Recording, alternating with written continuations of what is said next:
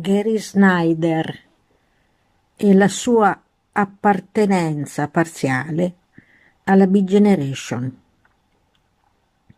Gary Snyder è un giovane uomo di 93 anni che vive nei boschi da decine di anni, è un poeta, è un saggista ed è il fondatore del movimento bioregionale americano che poi si è diffuso anche in Italia grazie al lavoro di un suo amico, Giuseppe Moretti, che ha fondato il bioregionalismo in Italia.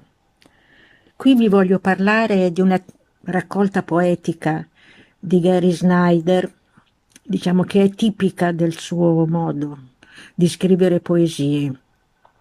La raccolta si chiama Questo istante presente. Bisogna capire un po' questo genere di poeti.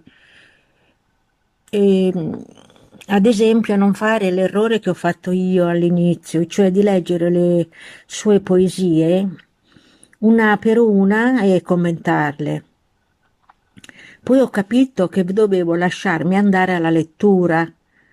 Solo allora ho avuto davvero l'impressione di comprendere queste poesie, cioè una specie di diario, bilancio di una vita, che è una vita intensissima quella di Gary, viaggiare, amare, scrivere, condividere.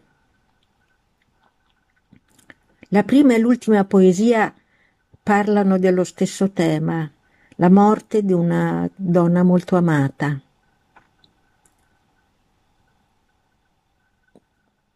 Lui lo tratteggia, questo amore, eh, con l'inizio, parlando dell'inizio dell'amore e della fine con la morte della donna. In mezzo ci sono i giorni passati insieme, il lavoro, i viaggi, gli amici. Eh, Gary Snyder, l'inventore in un certo senso una, della wilderness, che si ricollega alla tradizione americana degli scrittori che parlano di natura. in prima poesia si chiama Contorto e, e parla di rami, appunto, che sono contorti. Però l'ultimo verso dice la mia donna era dolce. Non c'è contrapposizione dunque tra l'essere contorti e, essere, e essere dolci. Questo mi ha molto colpito perché condivido quest'idea. L'ultima poesia si intitola Adesso vai e appunto è dedicata alla morte di questa donna amata. Affronta appunto questo tema della morte dicendo ad esempio niente Dio o illuminazione o accettazione della fine della nostra vita, ma solo, dice il verso, ma solo la realtà così come si presenta, senza darne un'interpretazione. Questo è molto interessante, perché in genere poeti e non cercano di dare interpretazioni alla morte. Lui invece la racconta e basta con linguaggio poetico. Poi abbiamo altri temi molto consueti nella sua produzione poetica, perché Snyder ha scritto poesie e saggi, ma mai narrativa. I consueti temi di questa raccolta sono la natura e il selvatico, come ad esempio Postazione siberiana, che è incentrata su una tempesta di pioggia e grandine che lui ha passato sotto un vecchio pino. Oppure Canzoni del mattino, che parla di stelle che svaniscono al richiamo delle oche selvatiche.